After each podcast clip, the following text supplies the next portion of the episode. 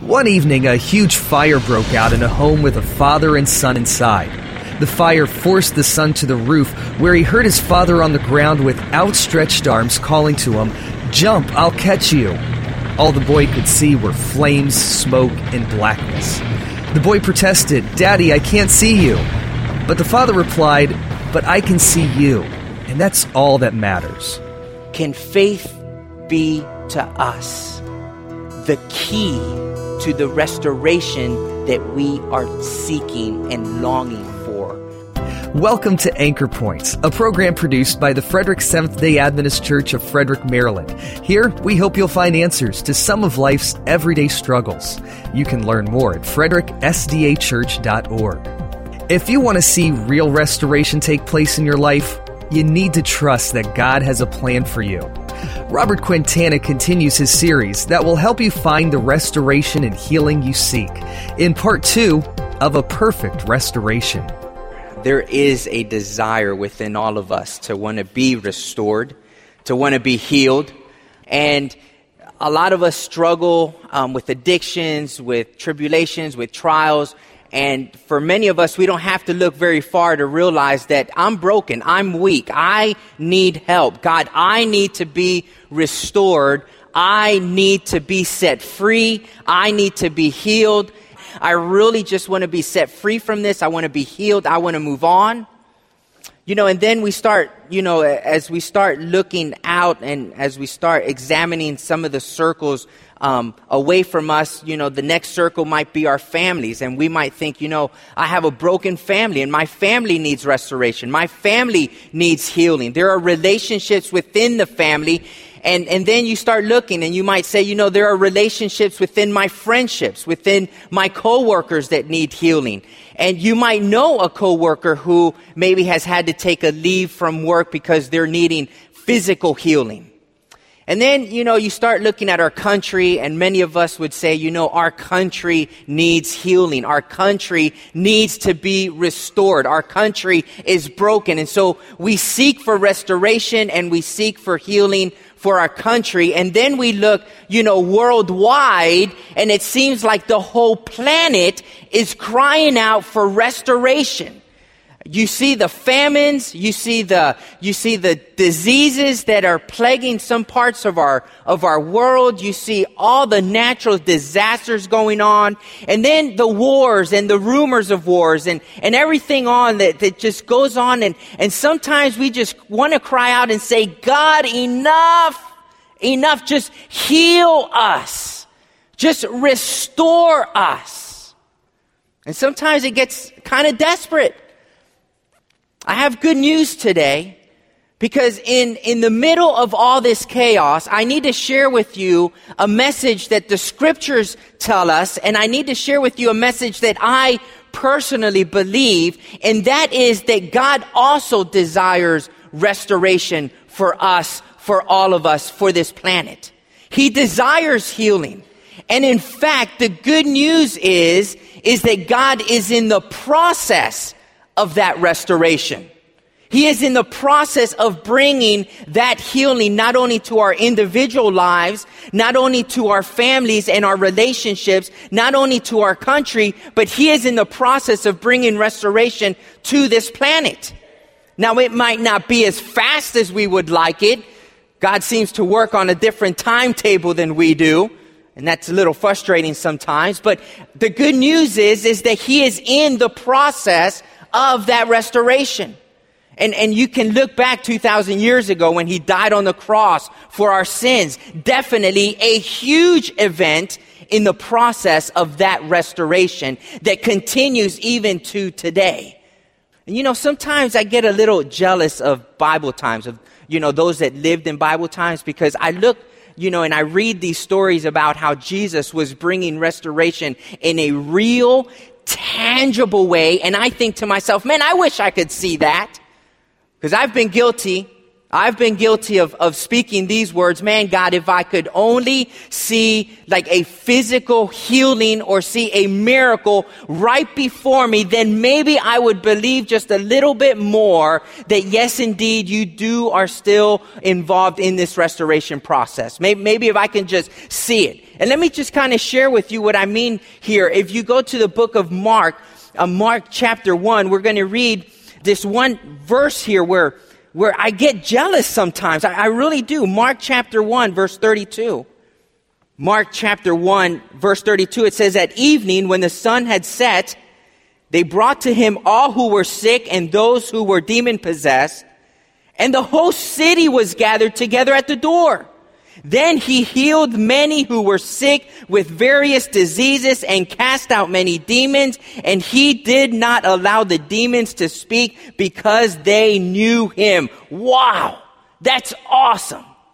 I mean, I would have liked to have been there and have seen that with my very own eyes. And I've been guilty of saying, man, if only I can see that today, I think it would strengthen my faith that much more. We long for restoration.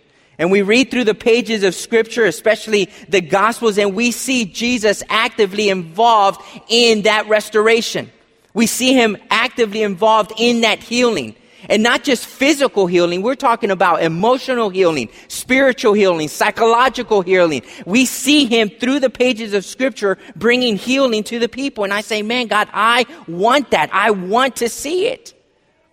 You know, sometimes I, I hear of, of miracles that happen. And oftentimes it, it goes a little something like this. A friend says, Oh, I have a friend who was a missionary who heard of someone at the, a different part of the country and their experience was, and then they tell you the experience and you're like, wow, that's awesome. Can I see it firsthand? Can, can I, I want to experience that, right? And so then I ask myself, why is it that we're not experiencing that kind of healing, that kind of firsthand restoration. Why is it that as a people we're not experiencing that? Now, what I have to say might hurt, might shock you. You might not feel very comfortable with what I'm about to say, and I do have a few disclaimers to say along the way, but I think it would be very good for us to consider what we read. I'd like for you to turn in your Bibles to the book of John, John chapter 14. John chapter 14, starting with verse 12, says this Most assuredly I say to you, he who believes in me, the works that I do, he will do also. And, th- and then he, he kind of says something that's a little bit weird. He says, not only that, right? But greater works than these he will do because I go to my Father. Okay. Let's just think and go through some of the works that Jesus did while he was here on earth. He made the blind see. He made the lame walk. He made the mute speak. He made the deaf hear. He was able to, to help those that were, that were diseased written come to, to life, to be restored fully. He raised people from the dead. I mean, is God really calling us to this kind of work? I mean, is God really calling us to this kind of power? Because we are taught that everything that was accessible to Jesus Christ is accessible to us today. Because he did indeed have to live as a man, not as God. In order for the sacrifice to be acceptable before God, he had to have lived as a man. And so everything that was available to Jesus is available to you and to me. And so let me just read verse 12 again. Most assuredly I say to you, he who believes in me, the works that I do, he will also do. And greater works than these he will do because I go to my Father. And whatever you ask in my name, that I will do, that the Father may be glorified in the Son. If you ask anything in my name, I will do it. I don't know about you, but when I read that, I get excited and depressed at the same time. I mean, when I read that, I go, yeah, awesome. Yeah, I'm not sure it's going to happen. Right? I mean, I don't know if that's your feeling, but that's how I feel because there's a part of me that says, I really want that to happen. But then there's another part of me that says, but I, I really don't think it will, or, or, or else we, we would see more of it around us. But this word believe, if you believe in me, you know, there's something interesting that has taken place when you read through the scriptures, the New Testament, when you see Jesus encounters with people who are in need of restoration. When, when they're in need of being healed, there is, is something interesting that is a common denominator through most of these stories that take place. And I want to read one of those to you just now, and you'll see exactly what I mean here in just a minute. Turn in your Bibles to the book of Mark, Mark chapter 2. This is one story, one of the stories that's mentioned in all the synoptic gospels. In other words, uh, Matthew, Mark, and Luke record this same story. Each of them give you a little bit of a different angle or, you know, may add a detail here, there or two. But uh, um, I chose the one from Mark just because I, I think it shares the most of this story. Mark chapter 2 verse 1. And again, he entered Capernaum after some days. He's returning to Capernaum after some days. He had already been in Capernaum. And it says here, and it was heard that he was in the house. And so word got out that Jesus was at this certain house. You know, un- undoubtedly there were some that missed him the first time around. And they had heard of what Jesus had done the last time he was in Capernaum. So now they're like, okay, he's back in town. We have to make sure and grab him. We cannot miss him this time around. And so the house is packed. Okay? It says here in verse 2, immediately many gathered together so that there was no longer room to receive them, not even near the door. And he preached the word to them. I like that. Maybe it's because I'm a preacher. I just, I don't know. I, I can relate to that. He preached the word to them. But can you picture this though? Jesus is back in Capernaum. He's at this home. Some believe that it was the home of Peter.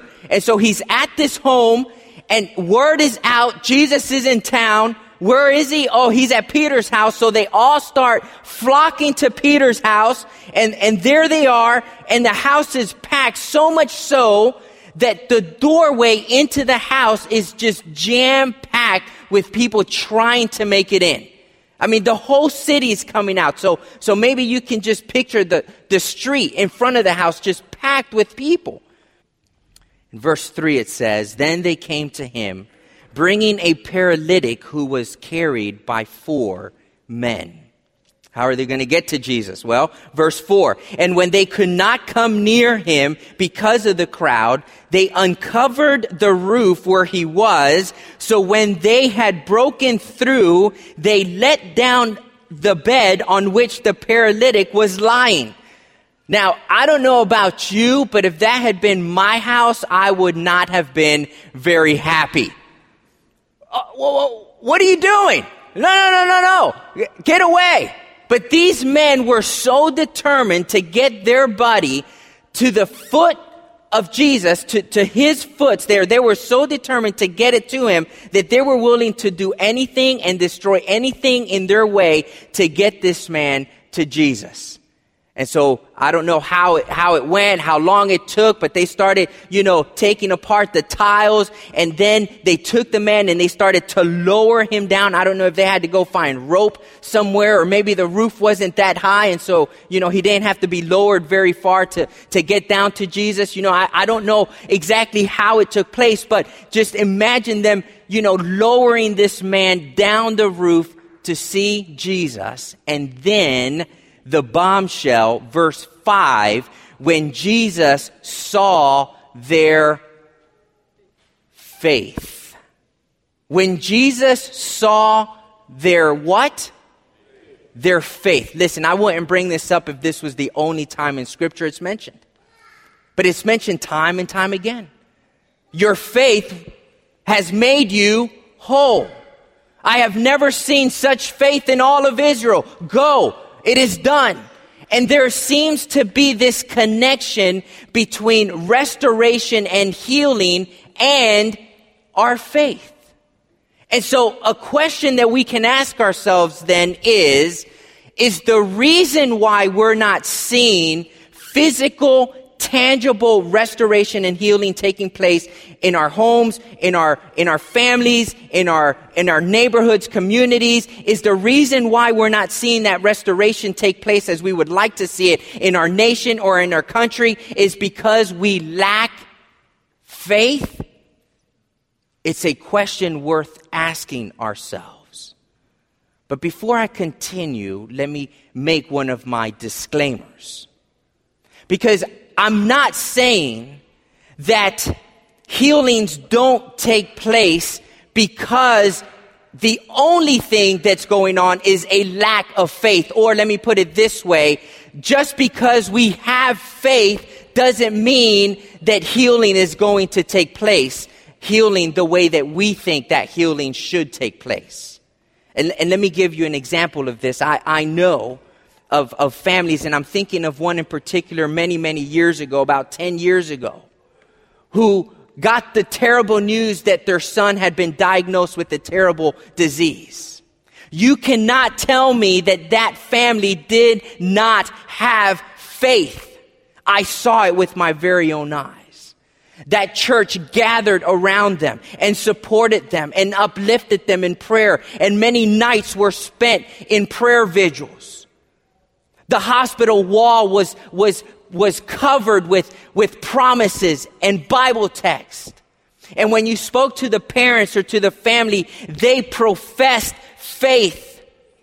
In faith in their God, faith in, in who God was and what God can do.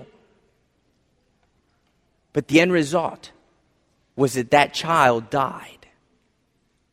So I don't want to say, and I don't want anyone walking away here today thinking, man, if only we had more faith, then we would see the type of healing and restoration that we're looking for. That, that's not what this message is about. But I think it would do us well to question where is our faith? And could we have more faith in who God says He is, in who God says what He can do, and what He will do?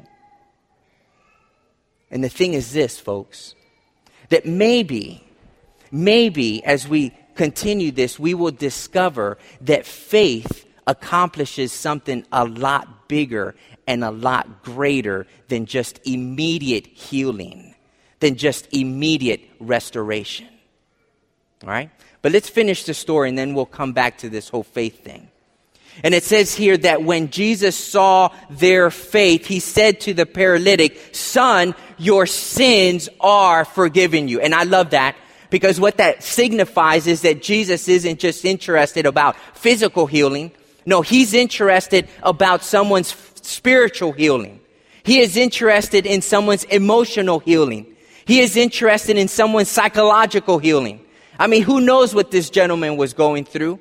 I mean, we know that back in Bible times, they believed that if something was wrong with you, if you were dealing with some kind of sickness, it was because you had done something wrong and that God was punishing you for that. And so just imagine the kind of guilt that this man may have been carrying with him. And just think about all the emotional and psychological issues that, that he was dealing with. And to hear Jesus say to him, your sins are forgiven. Just think about the freedom and the weight that was lifted off and just think about the healing that he experienced in that moment spiritually when Jesus said to him, your sins are forgiven. And so here in verse 6 it says, And some of the scribes were sitting there and reasoning in their hearts, Why does this man speak blasphemies like this? Who can forgive sins but God alone? But immediately when Jesus perceived in his spirit that they reasoned thus within themselves, he said to them, Why do you reason about these things in your hearts? Which is easier to say to the paralytic, your sins are forgiven, you, or to say, arise, take up your bed and walk. And so here Jesus, with this clever question, kind of backs him up into a corner. Because obviously it's easier to say your sins are forgiven. There, there's nothing tangible there that will prove that your sins are forgiven. So obviously it's easier to say your sins are forgiven. It's a whole other thing to say, arise, walk, be healed, be made whole. Because now that those words have gone out, well, the proof is in the pudding, right? I mean, it has gone out. Is it going to happen or not? And so Jesus here in verse 10, he says, But that you may know that the Son of Man has power on earth. Guys, can you just remember that? Just tuck that away in the back of your mind somewhere. Just, just remember that whenever you're going through a difficult time in life, whenever you're struggling, whenever you think it's, it's the end of the road, whenever you think your business is going to fail or that you're going to get fired or maybe you did get laid off, whenever you think it's too late, that it's done, that it's over, can you just remember that the Bible says, that Jesus says of himself, know that the Son of Man has power on earth. And so it says here that know that the Son of Man has power on earth to forgive sins. He said to the paralytic, I say to you, arise, take up your bed, and go to your house. Immediately he arose, took up the bed, and went out in the presence of them all, so that they all were amazed and glorified God, saying, We never saw anything like this. We have never seen anything like this before. Can you believe what we just saw with our very own eyes? This is why sometimes I get jealous about some of these stories because, man, I want to be able to see that for myself. I want to be able to see that. But going back to this faith thing, maybe, yes, faith is a key that unlocks the power that God wants to pour out on his people to bring healing and restoration. But maybe in unlocking that power, we receive a lot more than just the tangible, what we can see kind of healing. What is faith, by the way? Did you know that the Bible gives a definition for faith and it says faith is, and then gives us a definition? Let's turn to it. Let's read it together. Hebrews, Hebrews chapter 11. Hebrews chapter 11 tells us what faith is. Hebrews chapter 11, verse 1. Faith is, there we go, faith is the substance of things hoped for the evidence of things not seen. So faith is the substance of things hoped for. It is what you are hoping for. But you have no evidence that that's going to happen. But it is the substance of what you are hoping for. In other words, I am hoping and I am praying for this to happen, for this healing to take place, for this miracle to take place. God, I am hoping with everything that is within me, I am hoping for this to happen, even though I have no idea how or why it would happen. I'm going to believe in what God says. And so by faith, I'm going to believe Him and I'm stepping forward in faith, even though I have no evidence of it. And you might be here today, maybe for the first time in a long, long time. Maybe you haven't set foot in a church in like forever. And, and you're saying, you know what? My faith is like, like this big, right? And maybe today, for the first time in a long time, you're realizing, you know what? I, I want my faith to grow. The Bible tells us how our faith can grow. Romans chapter 10, verse 17, it says this So then faith comes by hearing and hearing by what? The Word of God. it's no accident. Uh, this isn't a mistake. You see, my friends, the Word of God reveals who God is. And the more time you spend in the Word, the more time you spend studying the Word, the more time you spend with other Christian believers getting to know the Word, the more you will know who God is. And as a result, guess what? Your faith will grow. Can faith be to us the key to the restoration that we are seeking and longing for I believe that it can play a large role. And so today's message, as we continue this series on restoration and healing, today's message is, is very simple. Get to know who God is. Because in getting to know who God is, your faith will increase. And as your faith increases, you will then begin to experience not only the tangible restoration, the tangible kinds of healings that is what it seems like we kind of fixate on, right? It's the kind of the what we want to see. No, but faith will help us to experience a much greater and a much deeper type of restoration, which is ultimately man and God coming together.